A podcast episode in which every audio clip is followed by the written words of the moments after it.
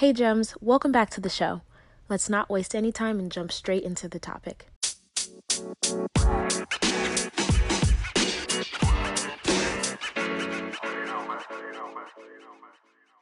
Working hard won't make you wealthy. And it's never been more clear to me than now. And here's why. We just moved into our first home, me, my husband, and our kids. And what's really interesting is that we purchased a new build, so we're getting to watch them complete the homes in the neighborhood, literally building the homes from the ground up. And if you want to see an empty house tour, hear a little bit about, you know, when we closed, you can visit my YouTube channel to check that out. But what's really interesting is watching human beings build homes from scratch. Like, I'm so interested in the process, and it looks like hard work. The weather that they have to endure while they're, you know, building, they have to be up on scaffolds and they have to deal with materials and and all of this different stuff. It looks like labor. It looks like hard labor. It has to be hard labor. I haven't done it myself to be able to say from personal experience, but listen, I'm watching these people and it it seems like it takes a toll on the body. It's physically hard. And there's work that's mentally hard. There's work that's emotionally hard. As a therapist, it was emotionally taxing to work with clients. But working hard isn't going to make you wealthy. It is going to wear you down. It provides a possibility for income. But I think at some point, in order to build wealth, you have to trade working hard for working efficiently. You have to trade working hard for working, you know, strategically so that you're able to build wealth especially if you want to build wealth without burning yourself out and that's what we do in our community is make sure that we help women learn how to create the legacy that they desire without having to sacrifice themselves in the process so they don't have to be martyrs and that they can enjoy their lives at the same time as they are paying down debt, saving thousands of dollars, investing for the future, and then being able to get to a point where they can use money to create an impact in the world.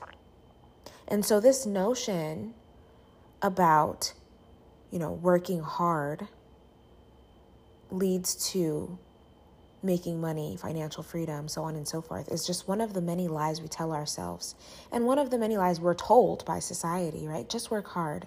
Teachers might say it, community might say it, government. Like, you have to take the time to dismantle the beliefs that are not working in your favor. And what I mean by that is just like the saying goes, trying to do the same thing and expect a different result is called crazy.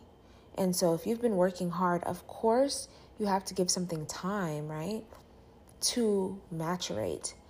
But if you're working hard and not seeing progress or results, then that's an indicator of something else. And so, as we are finding a better way, a more strategic way, a more self compassionate way of building wealth, we're going to have to identify and dismantle lies that we're telling ourselves that are keeping us stuck, beliefs that are holding us back from being able to show up and execute and make progress. And so I thought I would just share that with you quickly today, hope in the hopes that it helps you know how to adjust in your journey and maybe take some time to identify some lies that you're telling yourself in this season that are holding you back. And maybe I'll share some of my own personal lies that I'm telling myself and working on personally. If you feel like you would want to learn more about what it could be like to get support from me and our community, use the link in the description to apply to chat with someone on our team. That way we can hear about your goals and see if there's alignment and then talk about what it could look like to have you join our community. We work specifically with professional women who feel like they're making good money but don't know where it's going and you know want to increase their discipline and consistency to manage their money better hit their money goals, but also center their journey around their well being. If that's you, use that link in the bio. If it's not, listen to these episodes and execute.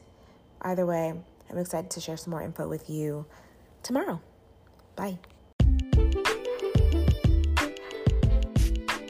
If you enjoyed this episode and would like to support the podcast, you have a few options. You can subscribe to the podcast wherever you listen to it, and you'll be notified as new episodes are uploaded. You can also leave a review or send me your feedback. Doing so helps me to create content that's relevant to what you want to hear about. And last, you can share the podcast with a friend. Whether it's directly or sharing it on your social media, it helps them to know that you think that this is information that they need to hear about. Thank you.